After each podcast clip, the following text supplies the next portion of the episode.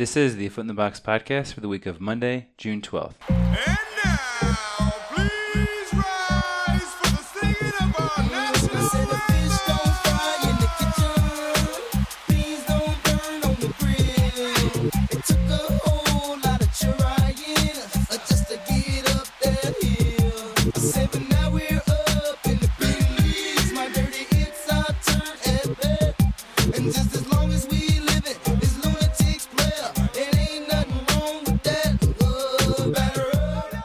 welcome to episode 97 of the A Foot in the Box podcast. My name is Peter Elliott. And I'm Paul Elliott. We are twin brothers coming to you from Champaign, Illinois on a uh, beautiful, little hot Sunday afternoon. Yeah, it's gorgeous out. Are you, like, what's your perfect temperature outside? Uh, I love Northern California type weather. So like uh, mid 60s, low 70s during the day, and then like 50s at night. Hmm. What about is, you? Is San Fran, Northern California? yeah. Uh, yeah, I'm like anywhere in the 70s with a breeze. I'm good. This week was outstanding. Yeah, pretty great. Welcome to our podcast. This is a weekly baseball podcast. We have been doing it for uh, two and a half years now. Thanks for listening. Uh, before we get into anything, uh, we need to address probably the biggest thing that's ever happened to our podcast. Yes, we do. Uh, Would you like to read our official statement? uh, sure. Here's our official statement that we put out uh, earlier this week. Late Thursday night, Peter became aware of a potential hack into the Foot in the Box podcast feed. By Friday morning, the entire feed had been replaced by an entity called Tenix9. After very minimal research and investigation, we have determined it is an attack of Russian origin. After meddling in our 2016 election, the Russians are now coming after the last great American institution, baseball. As Mr. Comey stated in front of Congress yesterday, the fight against Russian hacking is a bipartisan issue. We are determined to fight the Tenex at every turn. May baseball reign forever. Uh, so there's that. What's interesting about this, for the listeners, this shows a little bit about each of our involvement in the podcast. Our podcast had been hacked, fixed, and we had issued a statement before I knew anything about it. So uh, props to Pete for really carrying the podcast. Um, otherwise, I just didn't have time. It was cr- it was crisis mode. I didn't have time. if you had been anything. if you had been like on vacation or something, the podcast would still be hacked. uh, I would have had my computer on vacation. True. podcast never rests. Yeah, so for the listeners out there, uh, you you probably noticed that on your podcast feed, uh, a foot in the box was just replaced by this really weird European podcast called Tanks or Tenx as Paul pronounced it. T E N X nine was the number. Uh, I have no idea what it was. In the iTunes Podcast Connect page, uh, our feed had just been replaced with their feed.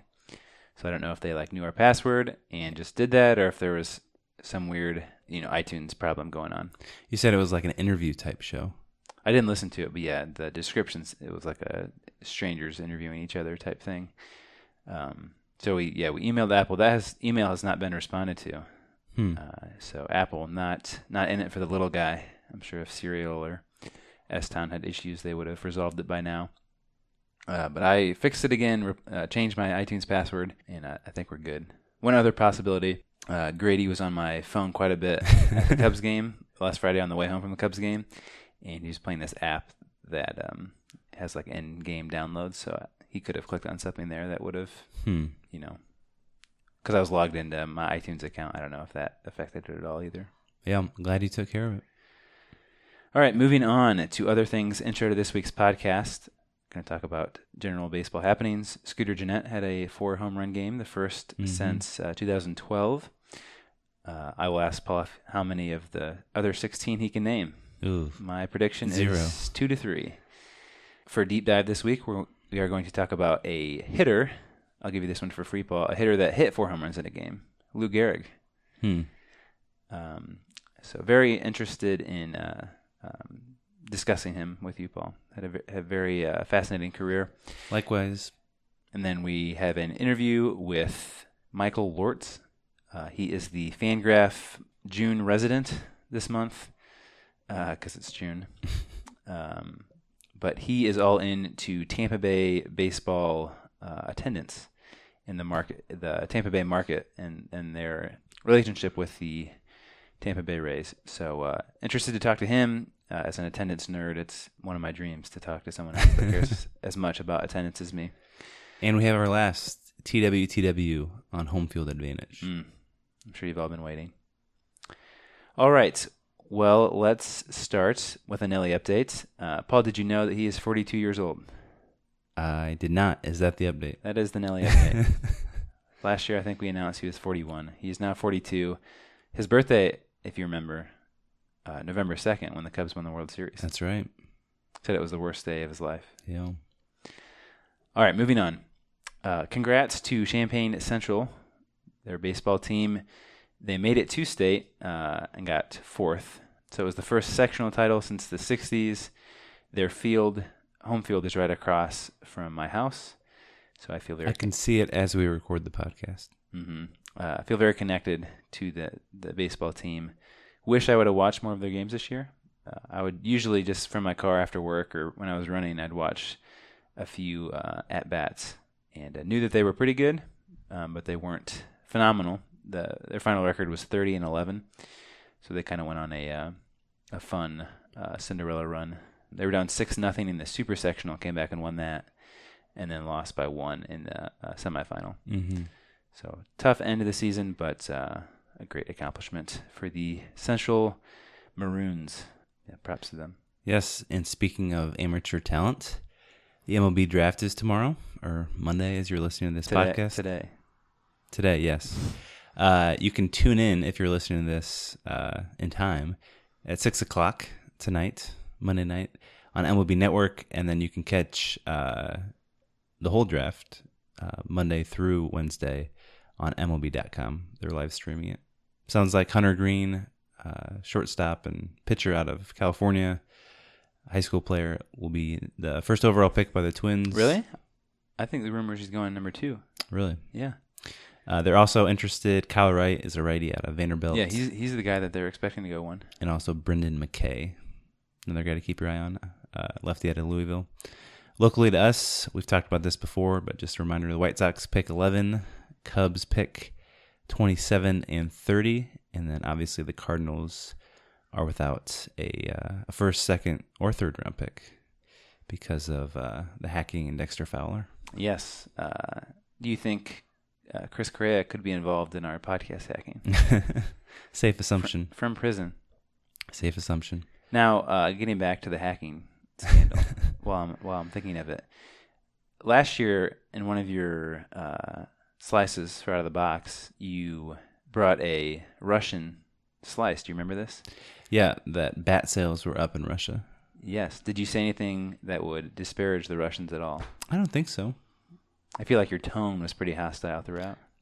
the tone was more like flabbergasted. Hmm. Yeah, it is interesting. But just to be clear, there is no Russian connection to. Oh, we after invest. They- did they- you not read the statement? they spoke English. Putin speaks English. True.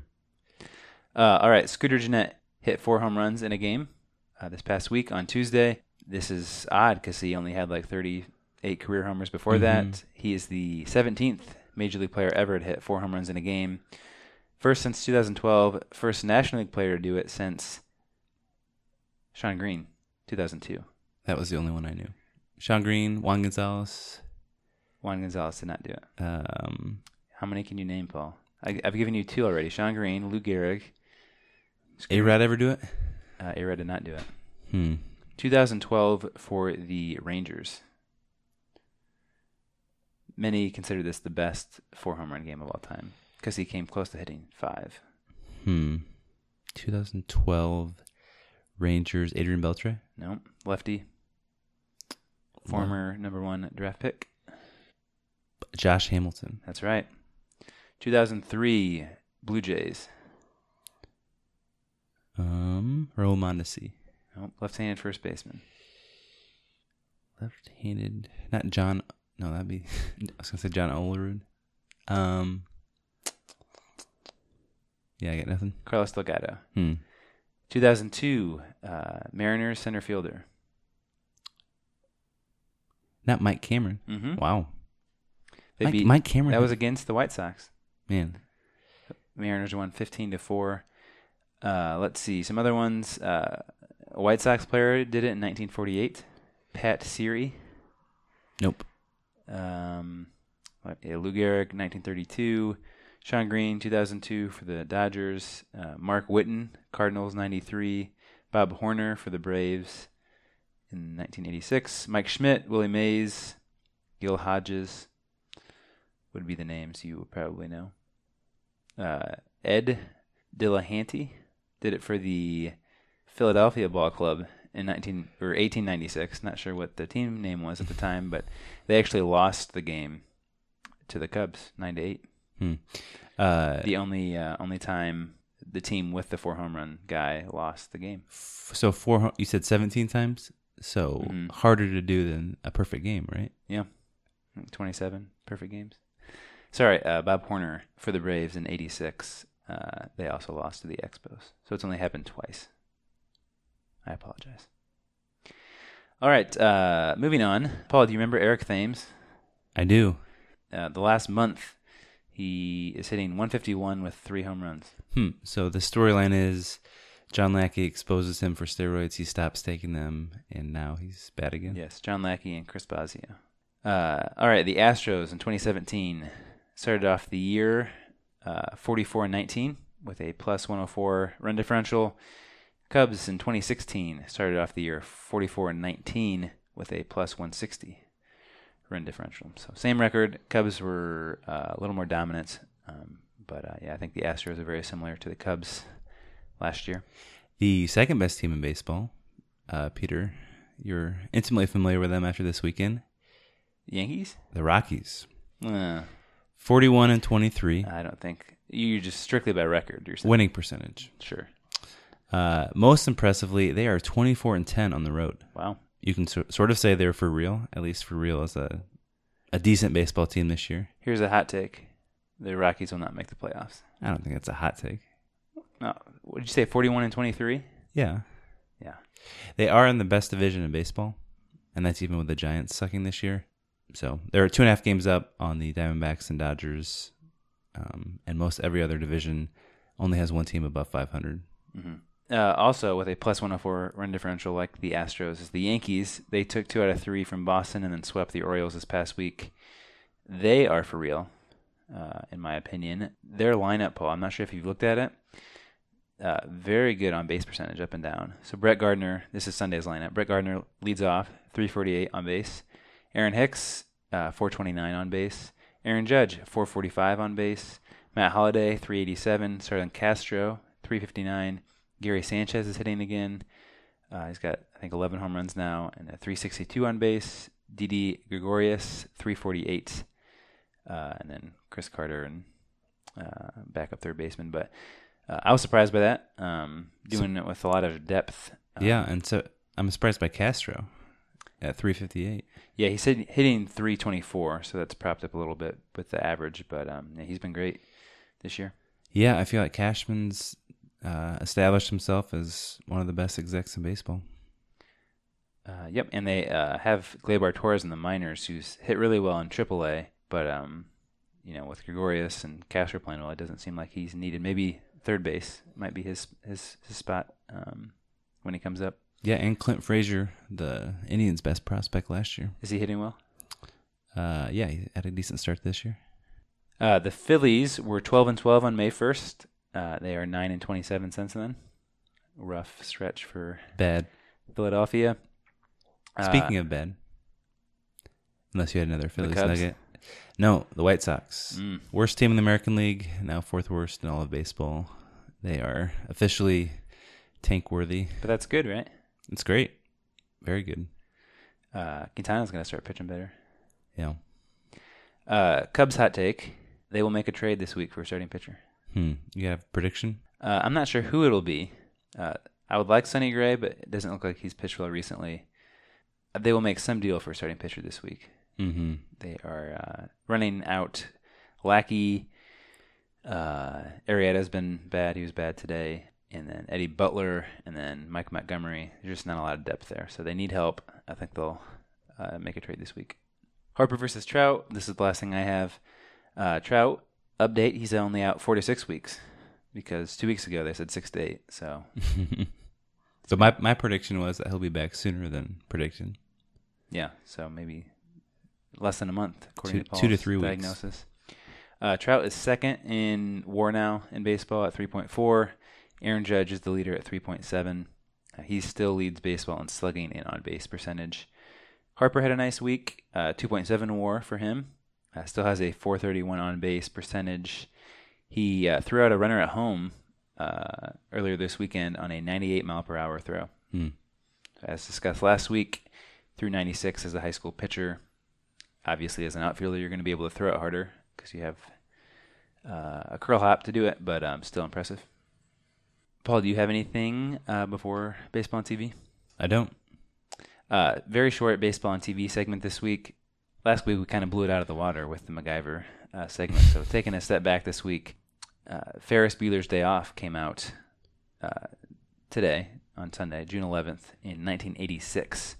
So here is uh, the clip uh, of the Wrigley Field scene from Ferris Bueller's Day Off. Runner at first base, nobody out. That's the first hit they've had since the fifth inning. Only the fourth hit in the game. 0 and 2 the count. There's a drive, left field, twisting and into foul territory. Boy, I'm, I'm really surprised they didn't go for it in that inning. Lee Smith. What's the score? Nothing, nothing. Who's winning? The Bears.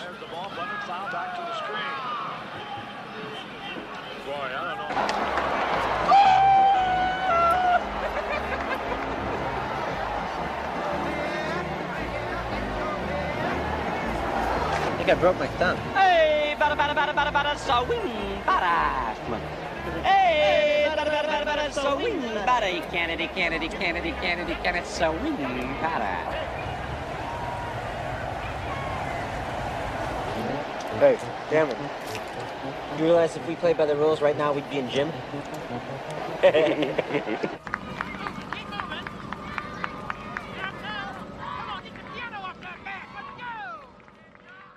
All right, jumping into out of the box. Uh, the article I read this week is by Sam Miller of ESPN. I do about one a month from him. Uh, it was entitled 15 Years After Moneyball Are Fat, Short Players Any More Likely to Be Drafted? Pete, did you read this piece? Uh, I didn't. I uh, have it open as a tab, but I have not read it. Uh, so, as many of you are aware, one of the central storylines in Moneyball, uh, both the book and the movie, was that old school scouts of the athletics were looking for the wrong things in players. You know, instead of looking at pure productivity in terms of stats and data, they were looking at, you know, uh, how good a player looked in his uniform, how uh, essen- essentially looking at more of the soft skills. And uh, in the book, that storyline reached its climax when Billy Beane took Alabama catcher Jeremy Brown in the first round. Uh, Brown was not slated to be picked anywhere near the first round, uh, but Beane loved his his power and his his batting eye. He walked a ton, had a good on base percentage, um, but he was very overweight and pretty unathletic.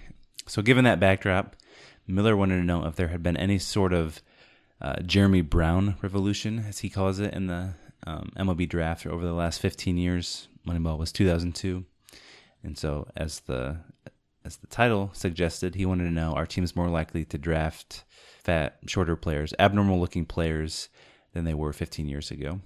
Um, and the interesting answer is no.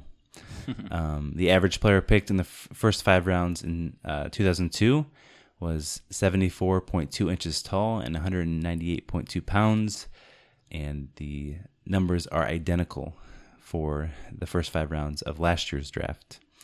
And then if you break it down by hitters and pitchers, and by college kids and high schoolers, there remains uh, very little difference. Um, there were five pitchers listed under six foot who were drafted in the first five rounds of the 2002 draft, and there were five in 2016.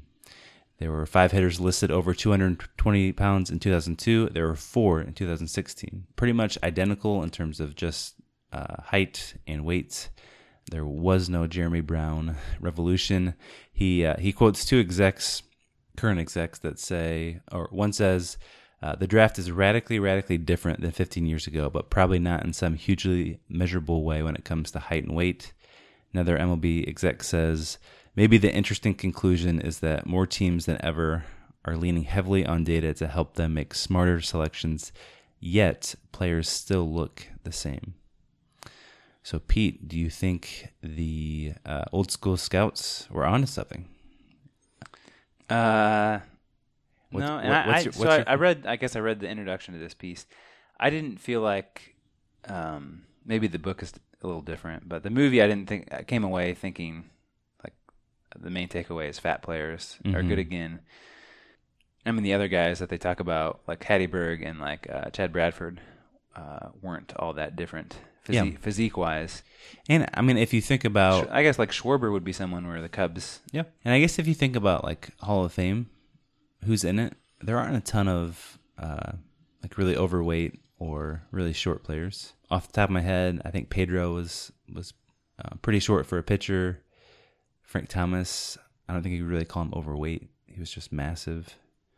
Um, yeah, there aren't a ton of guys that come to mind. So I, I, I mean, baseball is still a sport, and um, people who are good at sports are typically in in good shape and aren't really uh, fat or aren't really short. So All right, for out of the box this week, uh, my favorite post to write personally, as I am blogging about baseball every day of the 2017 season, uh, was about Will Clark and Rafael Palmeiro.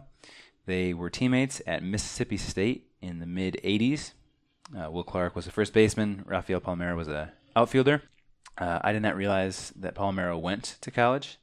He's uh, from Cuba, uh, but went to uh, Mississippi State along with Clark in the, the mid 80s. Uh, they played all three years together, 1983 through 1985. And uh, this was really the glory days of college baseball, as I've looked into it. Bonds played the same three years at Arizona State. And um, ESPN has a great 30 for 30 uh, called Thunder and Lightning. You can YouTube that, and it's great. I watched it in uh, preparation for that article, so check that out if you're interested. Uh, just one stat I'll give you: 1984, Palmeiro had a 491 on base percentage with 29 home runs and 94 RBIs, and then Will Clark had a 515 on base percentage with 28 home runs and 93 RBIs. Hmm.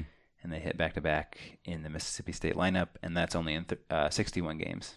wow, So 29 home runs, 94 RBIs for Palmeiro, 28 home runs, 93 RBIs for Clark. gosh. So getting on base more than fifty percent of the time and hitting a homer in almost every other game. hmm Impressive. Yeah, and uh, over an RBI per game, Wow. RBI and a half per game. Uh, Jeff Brantley was also a pitcher on that team, so they were pretty stacked. All right, uh, my article though comes from the Des Moines Register. Uh, Tommy Birch is the writer of the piece. Uh, the title is "Former Top Cubs Prospect Barely Hanging On in Western Iowa," uh, and this is about Josh Vitters. Uh, first, though, I looked up the top stories on the Des Moines Register's website because I was curious to know what's what's on the top of the mind of uh, the average Iowan uh, these days. The top two stories talking football fatherhood with Kirk Ferentz Hmm. at Iowa, who is now the longest tenured college football head coach, with Bob Stoops retiring. Hmm. Uh, he's been at Iowa since like '98. Uh, the other article: Iowa's oak trees are sick. Some say farm chemicals to blame. That one I would expect. Actually, I would expect both those. hmm Uh, my article uh, looks at Josh Vitters. He was the third overall pick in the 2007 draft by the Cubs, and played for the Iowa Cubs uh, for several years, and that's why the Des Moines Register is covering him. So he's with the Cubs for a long time, uh, but now he plays for the Sioux City Explorers, an independent league team. Uh, he hits ninth and plays third base for them. Uh, some other teams in that league, in the Indy uh, league that they're in, uh, the Fargo Redhawks, Winnipeg Goldeyes, Kansas City T-Bones, the Lincoln Salt Dogs, Wichita Wingnuts, and the Texas Air Hogs. Uh, the St. Paul Saints is actually, I think, the most prominent team. They actually do well in attendance. I think Bill Murray owns the team. Mm-hmm.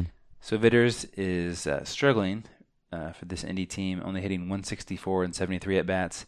Former Cub uh, Tony Campana is also on that roster. They actually share an apartment together. uh, Campana is hitting 286 and 77 at bats, so a little bit better from Campana. Vitters is only 27, and like I said, he was drafted third overall. And I thought it would be interesting to look at um, his career, uh, just with the draft coming up, and uh, realizing that not all the, the top picks pan out. So Vitters uh, has a quote to start the article. He says, "I thought I'd be in the big leagues hitting 30 homers uh, right now, but this is where I'm at now, and I know I still have the potential." So in that 2007 draft, Price went first overall. David Price went first overall. Mike Moustakas went second, and then Vitters went third. He was third overall pick. Yeah. Yeah, supposed to be the third baseman of the future for the Cubs. And he, he did pretty well um, for the Cubs minor league teams uh, for a few years. So in 2009, Vitters hit 316 with 15 home runs in Peoria, Class A. Uh, and uh, Chicago Tribune columnist Paul Sullivan, who has been on the Cubs beat for a long time, said in 2009 The Cubs have gone down this road before, as evidenced by the comet like plunges of Corey Patterson and Felix Pie after excelling at the minor league level. But Vitters, the third pick of the 2007 draft, appears to be the real deal. Uh, of course, he was not the real deal. Uh, after doing pretty well for a few seasons, uh, even in, in uh, 2012 in AAA, before he got called up to the, the majors, he hit 304 with 17 home runs. Uh, and then Theo, that was his first year, he brought him up to see what they had, along with Brett Jackson, an outfielder that kind of has the same story as Vitters. Uh, both of them were awful to end the 2012 season. Uh, Vitters, uh, especially in 99 at bats, struck out 33 times and just got 12 hits, uh, only two extra base hits. Um, and w- one reason he never blossomed, according to Vitters, is that he experienced uh, ADHD and took medication for it, and that uh, made it really difficult to concentrate, he says. And he also recently just was uh, prescribed glasses. So they're hoping that that turns around his career as well. Um, Do you remember, like, as a fan at the time, was it like a specific pitch or like anything? both like him and? Jackson just struck out a ton and were overmatched. That Hmm. seemed to be the main thing. There was a lot of excitement around them coming up because they were both first round picks. In my mind, Vitters and Mike Olt have always I've kind of been synonymous. Yeah, pretty similar. And I think both were hurt by injuries and just mental blocks. Did you look further on Baseball Reference who the Cubs could have had in that draft? Uh, Bumgarner went 10th overall, I think. Man, Uh, but apparently, Vitters is a big deal now in Sioux City. Uh, Birch says in the article Sioux City has two other former MLB players on the roster, but Vitters is the main attraction. He's a former prize prospect whose name remains well known by Cubs fans along the western edge of Iowa. Once Josh came here, it was an upkick for our fans and a big PR hit for us, Sioux City general manager Shane Tritz said. They had a uh, Vitters t shirt giveaway, which, if anyone's listening and has that t shirt, I would pay like 40 bucks for it. That'd be a great shirt. A Sioux City Explorers Josh Vitters t shirt. Uh, this is kind of his last chance. It seems crazy to say because he's only 27, but he uh, he's just struggled. 2015, he didn't play at all in baseball, and uh, so he's kind of giving it his last go was, around. Was he a high school pick? Yep, at California. Yeah, and that obviously was a Jim Hendry selection. Yes, but he in the article blames it on uh, Tim Wilken, uh, scouting director at the time. Hendry blames it on Wilken. Yeah, he says he trusted his scouting guys, and Wow. he didn't. He was GM, not scouting director. All right. Well, hope all your favorite teams' uh, picks don't end up like Josh Vitters, but if they do, there might be some good write-ups ten years from now. There's still hope. hmm All right. Well, that does it for out of the box. Next up, TWTW. when you can put some of those categories, you know, you got your OBPS and all that, and the VORPs. When they can put in TWTW and then interface those numbers with TWTW under that category, then you might have something cooking. What, what and kind TW of- is Yeah, what is that? That's the will to win. All right, this week's TWTW will be a quick one. As I mentioned in our beginning, our introduction, uh, this is the last week that I'll be talking about home field advantage. I think this is the third, third or fourth week where I've talked about home field advantage now. Um, it's run its course. But Pete uh, pointed me to a, uh, a Beyond the Box Score article um, from earlier this week. Richard Bergstrom uh, wrote a piece and he uh, we can link to it in the, the episode page. But he he studied home field advantage from 2010 to 2016 uh, by day. So he wanted to know like uh, which day of the week do home teams uh, play the best. And Pete, did you read the article? I didn't know. I just saw the headline and sent it to you. So, do you have any guesses um, on uh, the best day of the week? Like, if you're thinking about if you want to see your favorite team win, hmm uh, What at- day is it most home, likely? Which day is it the most likely? I'll go when the crowds is the biggest on like a weekend. I'll go um, Saturday. Wow, Got it. got it. Nice. Baseball expert. Uh, how about the worst? uh, Monday. Thursday. Hmm. Yep. So Saturday, uh, home field advantage uh, increases by 0.012 percentage points, and on Thursdays, the, it's the worst, and it decreases by 0.012 uh, percentage points. Uh, in general, teams do play their best on the weekends. Um, on Saturdays and Sundays, there's a 0.011 percentage increase in home field advantage. So um, interesting research. Uh, he didn't do a whole lot of digging into why that's the case, but in the comment section, um, one of the theories thrown out there is, as you mentioned, uh, attendance being the, being the best on Saturdays. Thursdays are getaway day, and so I kind of wonder if uh, umpiring is affected at all, like we talked about last week. Uh, umps play a, a, What? pretty just- big role. Just And- bad uh, environments. Well, environments too. Like just not many fans. right? Yep. All right. Well, that concludes our look at home field advantage. I hope you've learned a little something along the way. We all have. All right. Next up, Sound of the Game. Yeah, Vinny, uh, the, the the greatest broadcaster in my estimation that there is and and ever was. And uh, uh, I, I, I, you know, you think of Vinny, uh, is that distinctive voice that's just unmistakable. And uh, you know, most of us we just speak English. We say me, Charlie Steiner, Rick Monday. We say, here's the one-one pitch, a curveball, outside ball two, right? We just, you know, we just. But Vinny's much more elegant than that, right? Vinny's like the one-one pitch on the way, curve low, ball two. And uh, you know, I, I- never forget when he paid me this uh, this great uh, compliment uh, at a big banquet one night. He, he said, "Now Jon Miller over here is the best baseball broadcaster in America in his price range." wow, thanks, man.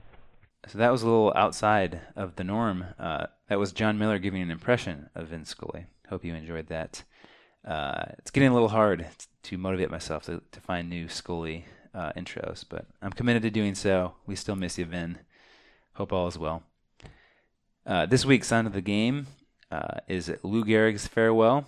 So right after this, we're going to do a deep dive into Lou Gehrig's career. But on July 4th, 1939, Lou Gehrig Day, uh, as it was called, uh, he bids farewell to Yankees fans at Yankee Stadium. Uh, his last game as a player came uh, June 12th, 1939. Uh, of course, ALS uh, prevented him from playing any further beyond that. So that's the anniversary of that is when this podcast will come out on Monday. Um, so we thought it would be a good time to look back at Gehrig's career, and this is probably the most famous moment of his career when he gives his short but eloquent speech.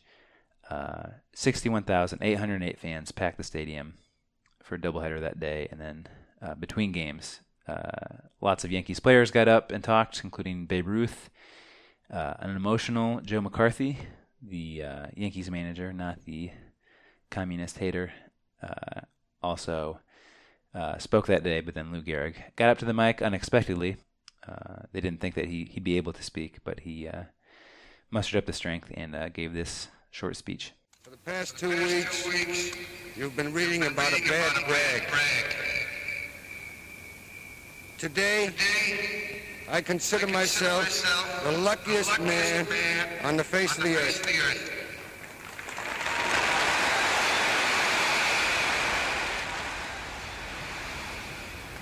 When you look around, wouldn't you consider it privilege, privilege to associate, associate yourself, yourself with such with a fine-looking man, man as is standing, as in, standing uniform in uniform in this ballpark, in this ballpark today? today.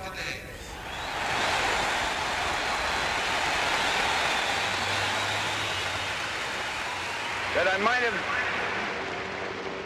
been given a bad break, but I've got an awful lot to live for. Thank you. For this week's deep dive, we are looking at uh, Yankee great Lou Gehrig. Uh, Lou Gehrig played for the Yankees from 1923 to 1939. Born in Manhattan uh, to German immigrants, and uh, is considered by most the greatest first baseman of all time. Which last week I believe you uh, said Pujols was the greatest first baseman of all time, right, Mm, Paul? Yeah, I missed that one. uh, what's interesting, they were first generation German immigrants, Mhm. And he played during Oh, World yeah, War II. That's right. Yeah.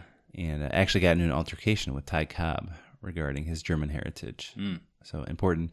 Another thing to note about his childhood, uh, he had three siblings die. He was Mhm. a an only sibling, but three siblings died at a Only child. Uh, yeah, I don't I don't think we have an accurate understanding of kind of how dire situations were back then. Yeah, I can't imagine what the parents went through.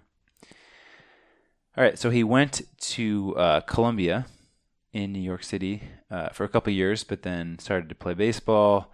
Got recognized a lot of different places. Had one high school tournament at Wrigley Field, where he hit a grand slam uh, that went out of the stadium.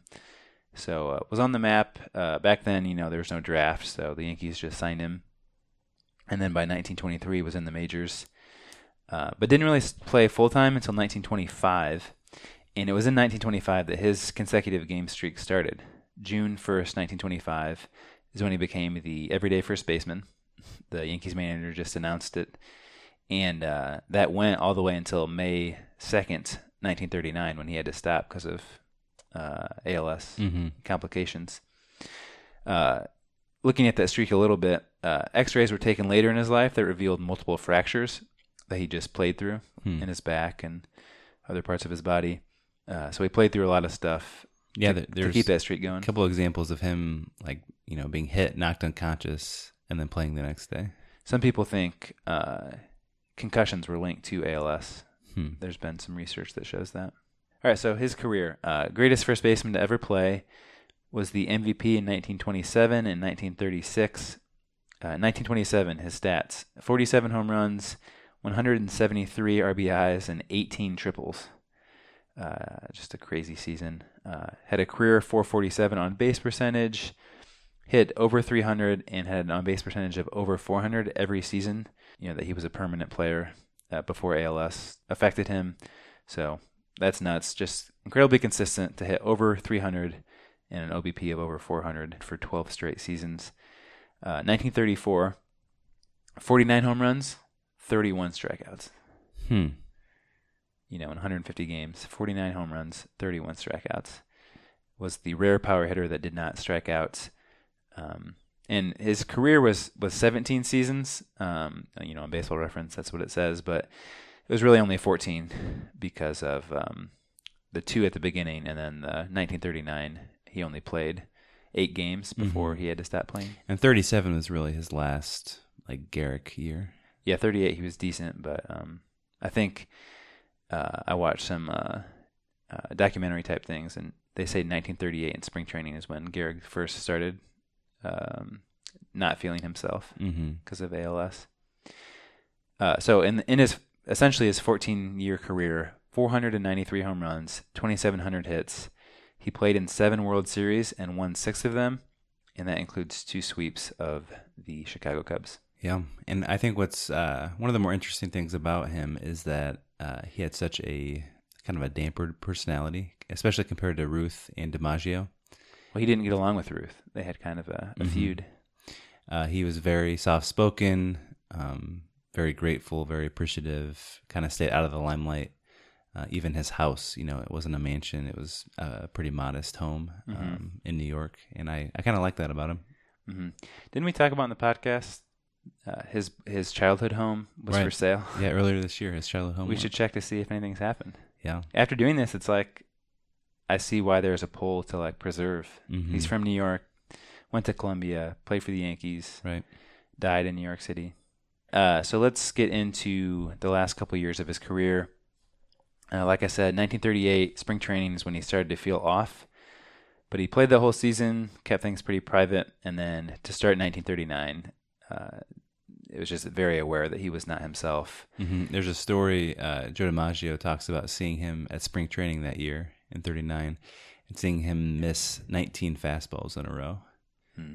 and that sort of being the the sign for him, DiMaggio, that Mhm. Gehrig was done. hmm He uh, fell down running the bases a couple times. Um, would um, uh, botch easy plays at first base, just things that did not look like him.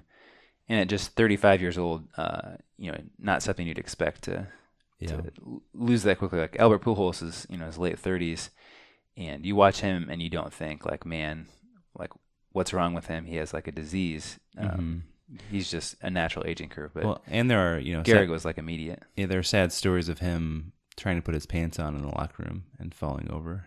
Mhm. Um, that that same spring training. Yep, really sad. Um, so only had 33 plate appearances in 1939. Uh, shockingly, only one strikeout. So uh, you know, dealing with severe complications with ALS, only one strikeout in 33 plate appearances. I thought was was really impressive. And this is keep in mind this is still the streak was still active. Mhm. You know, so he was playing through ALS uh, to continue on the consecutive game streak. hmm Yep. So early May, the streak ends, um, but he keeps playing or, t- or trying to play. His last game, like we mentioned earlier, June twelfth, nineteen thirty nine. On June nineteenth, the Yankees announce that uh, Gehrig has ALS, and that was after Gehrig was sent to Mayo Clinic, Mm-hmm. um, which I thought was interesting. And just a kind of a cursory uh, look on the New York Times archives, it was like front page stuff that he was going to the Mayo Clinic. Like everyone knew it, and they were waiting for the diagnosis uh, between when uh, he played his last game and when the Yankees announced on on June 19th. Uh, just two days later, on June 21st, the Yankees announced that Gehrig would have to retire uh, from baseball. Uh, his salary in 1939, which I told Paul before the podcast, was insane. He took a pay cut. Thirty-five thousand dollars was Gehrig's salary in 1939. Yeah, it's like the um, the anti Jeter thing to do. Like as the as your aging star is on the way out, you cut his pay substantially. Yep. Uh, Gehrig was elected into the Hall of Fame in 1939. They kind of made a rare exception, and uh, he didn't have to wait. He just got uh, elected right away. Wikipedia also tells me uh, first number to be retired at I saw baseball. that. Yeah, number four um, was retired forever. Had a very close relationship with Joe McCarthy, his manager. And if you watch uh, Gehrig's speech uh, that we played earlier, uh, McCarthy is very emotional as he introduces uh, Gehrig. And uh, I thought this was something worth noting. He actually worked for the um, the city of New York uh, after he retired. He's like a parole officer or something. parole commissioner. Hmm. Uh, he the mayor of uh, New York City put in a favor for him, so he worked for a couple years uh, after he retired. Passed away in 1941, uh, and uh, all baseball fans, Yankee fans, uh, New York uh, City residents were all um, very sad when he passed away. He seemed like a, a beloved guy, even more than like Babe Ruth was maybe this like uh, superhero type person, but it seems like Gehrig had a maybe a stronger connection to like the DNA of, of Mhm. baseball in New York City. In some ways, uh, he kind of reminds me of Mike Trout. Uh, Yeah, I've heard that comparison. you know, very like I said, very soft spoken, doesn't love being in the limelight, and uh, just very modest lifestyle. What was Mickey Mantle like? Uh, that's a good question. Because I get, I always got Gehrig and Mantle confused as a kid. Really, I always got Gehrig and DiMaggio confused. Yeah, there was like a stretch there, and at the Hall of Fame, uh, they kind of like show it. It's like Mhm. Ruth and uh, DiMaggio and Gehrig and Mantle and Roger Maris. Like there's just a stretch of amazing Yankees hitters. Yeah, well, what 1927 was Murderers Row. They read where they led all of baseball in every offensive category but doubles. Mhm. All right, well, that does it for uh, our deep dive. We'll end with an interview that uh, Gehrig did in 1939 with a uh, New York radio station. It was a couple months after he had announced his retirement, and he did the interview on con- the condition that he wouldn't be asked at all about his uh, ailment because he did not talk about it publicly. But some very interesting questions uh, that he answers, including his thoughts on the All Star game uh, night baseball, and uh, the four best baseball players of all time. We present at this time an interview with Lou Gehrig. Lou, is uh, baseball played differently now than when you first started playing? Well, that's a difficult question. I think it, it was played harder and it was ma- uh, made more difficult for the young man years ago than it is today. The uh, young man 15, 20 years ago, when I broke in, had to go out and fight his way for a job. And the young man today is surrounded with the old timer's advice and experience. So you can see readily where the difference lies. Lou, what's your opinion of night baseball? Well, night baseball is strictly a show and is strictly advantageous to the owner's pocketbook. But as far as being an, a, a true exhibition of baseball, I don't think I can say it is. And it's very hard and very difficult on the ball players themselves. We often hear about ball players, ball players, Lou.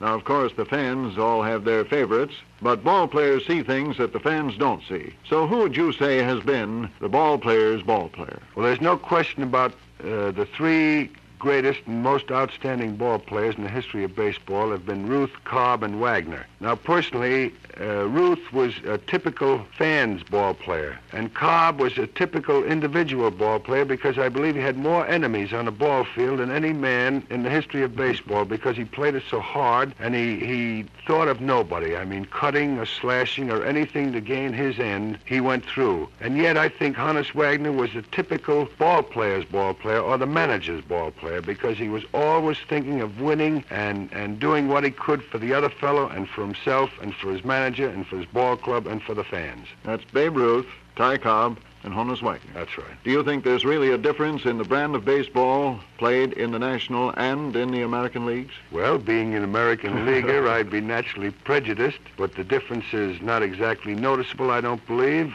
But of course, the American League will use the figures in the World Series and the All-Star games of the last 10 or 12 years as proof. Yeah, are you in favor of the All-Star game? Uh, Oh, I think it's a great thing.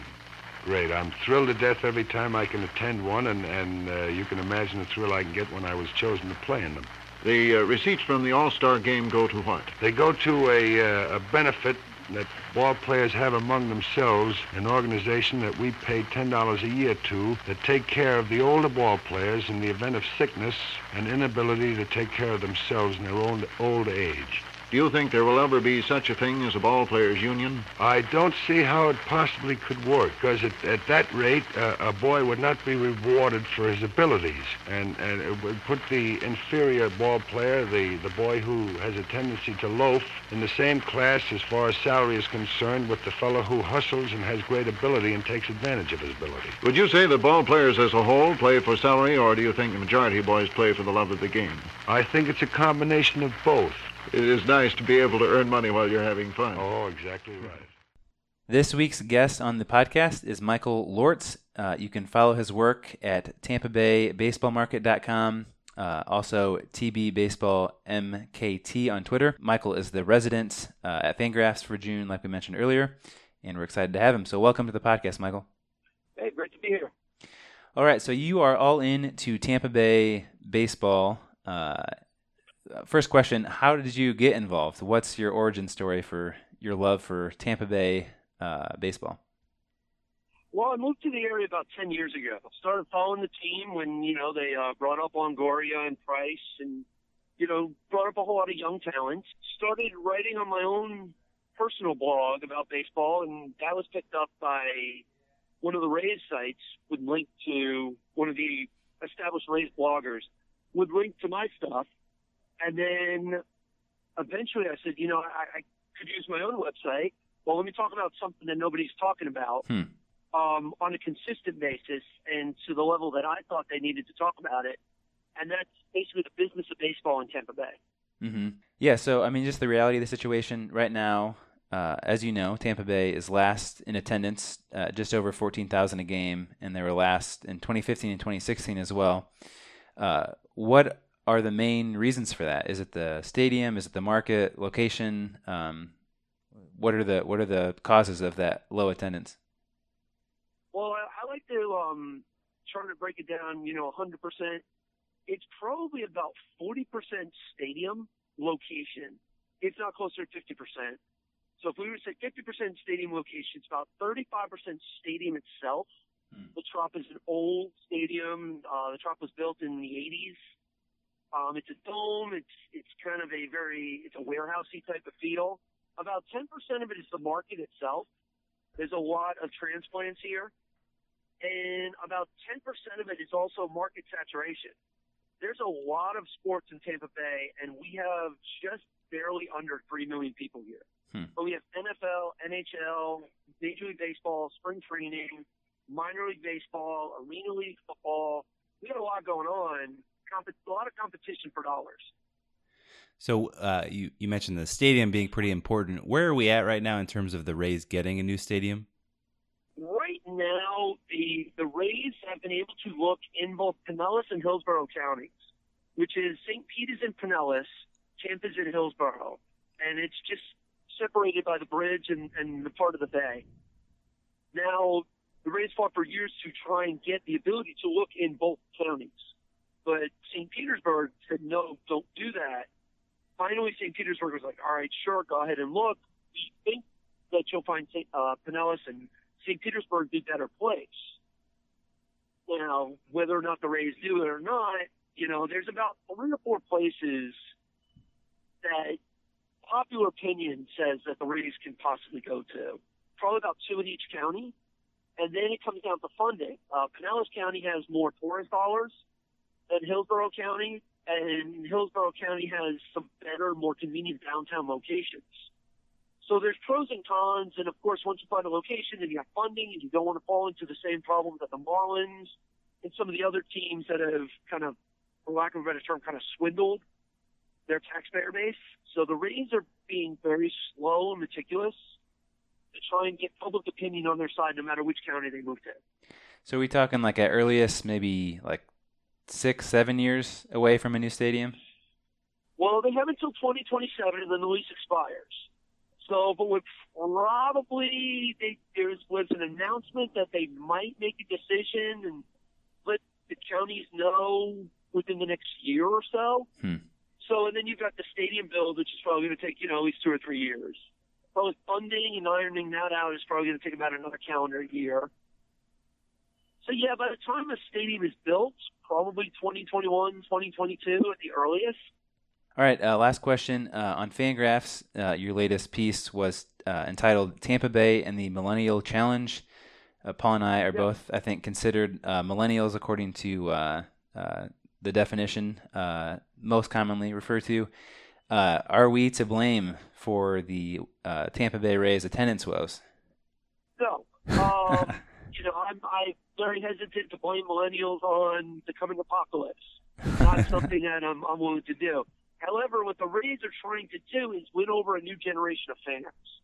Um, you know, before the Rays started, there were no Rays fans. So the Rays started in 98 and didn't get good until 2008. So you have a new generation of fans that the Rays are trying to appeal to. What the premise of my article said is that millennials aren't following the same buying habits of some of the previous generations. They want different things in stadium experiences.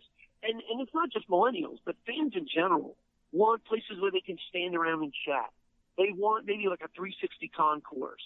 They want, you know, maybe local beer or local food. And, and these are things that the Rays are trying to incorporate in a new stadium.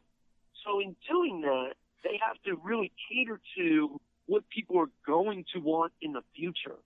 And the future of their fan base is the current millennial generation. These are the people that grew up with the Rays. And being that the Rays are only 20 years old, it's people who are at the oldest, maybe 30. Hmm. Because before then, they would have had a chance to generate a fandom to another team. So, be it the Braves, the Yankees, or whoever. Are the millennials to blame? No, but are the millennials a targeted generation for the Rays going future uh, in the future? Absolutely.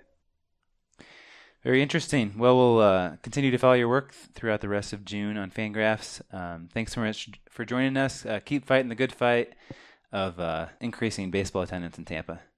Yeah, I appreciate you reading. I appreciate you know the opportunity at Fangraphs. That was that was it's been really cool for them. I should have another article up this week. Um, I'm going to be there all June, and of course, like you said, uh, Tampa Bay Baseball Markets uh, dot com is where I normally uh, apply my trade in the Twitter account. So I appreciate it, and I look forward to hearing from you guys in the future. All right, thanks, Michael. Thanks again to Michael for joining us. Uh, follow his work, TampaBayBaseballMarket.com and TBBaseballMKT on Twitter. I will uh, note here that two years ago for the Brothers Road Trip, I pitched a trip to Tampa Bay, and I was laughed um, out of our meeting. Um, and I was just doing my part to uh, increase attendance in Tampa Bay. There you go. So maybe Well, we'll just wait until they get a new stadium. Maybe this has convinced you that I was actually right back then. 2023 Brothers Road Trip. Maybe. So White Sox, Moncada will be a superstar by then. It'll be perennial uh, World Series contender. All right. Uh, well, thanks for listening. A few updates. Paul is now six and zero in our 2005 MVP, Not even close. MVP Baseball game. Challenge. Our first blowout. Uh, yep, I took an early lead, two nothing, but uh, Paul came back and won twelve to four. Mhm. So uh, not sure we'll get to play a game today. Um, maybe on vacation we'll play like three games to make up for these these weeks we can't play. Sounds play. good. Uh, episode 100 is coming up, just three weeks away. Get ready for that. Uh, we'll announce uh, maybe next week or a couple weeks what we're going to do for that episode. Uh, Paul, the finals Monday night. Who you got? What's your prediction on the record? I think the Warriors will win a close game. I'll go. I'll go Cleveland just to spice it up. That would be very interesting. I would be very nervous if that happened. If if Cleveland, well, the environment for Game Six in Cleveland would be insane. But yeah, if Cleveland win games five, then they're going to win game six, which means the Warriors are going to have a ton of pressure on them in game seven. Now, as a White Sox fan, you should be rooting for the Cavs. Why is Uh, that? not sure if you saw my article this this uh, week. The uh, White Sox and the 99 Yankees, 05 White Sox, 99 Yankees are the only MLB teams with only one loss in the playoffs Hmm. since the wild card era. And the Warriors should be the first one loss NBA team. Yeah, I was really I was pushing hard for them to to do the, the Perfect. clean sweep, but Perfect run. All right. Well, thanks for listening. You can subscribe on iTunes, uh, Stitcher, SoundCloud, wherever you get your podcasts. Promise that we will not get hacked this week. And uh, if we do, let us know. Mhm. Uh, send us emails at footinthebox at gmail.com. Follow us on Twitter at a foot in the box. Check us out online at footinthebox.com. That's where you can find all of the things that we talked about, all the links of the articles that we discussed uh, on the podcast, and where you can find my writing, uh, which I am doing every day this year. Well, I think that does it. Paul, you got anything else? nope. Just a reminder to keep a foot in the box. We'll talk to you next week. For the past two weeks, For the past two weeks, For the past two weeks. you have been reading about the bad break I got. Yet today, I consider myself I consider myself I consider myself the luckiest man on the face of the earth. I've been in ballparks for 17 years, and I've never received anything but kindness. And encouragement from you fans. When you look around, wouldn't you consider it privilege to associate yourself with such a fine-looking man as is standing in uniform in this ballpark today? Look at this grand man. Which of you wouldn't consider it the highlight of his career just to associate with them for even one day? Sure, I'm lucky. Who wouldn't consider it an honor to have known Jacob Ruppert? Also, the builder of baseball's greatest empire, Ed Barrow. To have spent six years with that wonderful little fellow, Miller Huggins. Then to have spent the next nine years with that outstanding leader. That smart student of psychology, the best manager in baseball today. The best manager in baseball today. Joe McCarthy. Sure, unlucky. When the New York Giants, a team you would give your right arm to beat and vice versa, sends you a gift, that's something. When everybody down to the groundskeepers and those boys in the white coats remember you with trophies. Remember you with trophies? That's something. When you have a wonderful mother-in-law Who takes sides with you and squabbles with her own daughter? That's something. When you have a father and a mother who work all their lives so you can have an education, So you can have an education and build your body. It's a blessing. When you have a wife who has been a tower of strength, When you have a wife who has been a tower of strength and shown more courage than you dreamed existed, that's the finest I know. So I close in saying that I might have been given a bad break, but I've got an awful lot to live for. that I might have been given a bad break, but I've got an awful lot to live for. Thank you.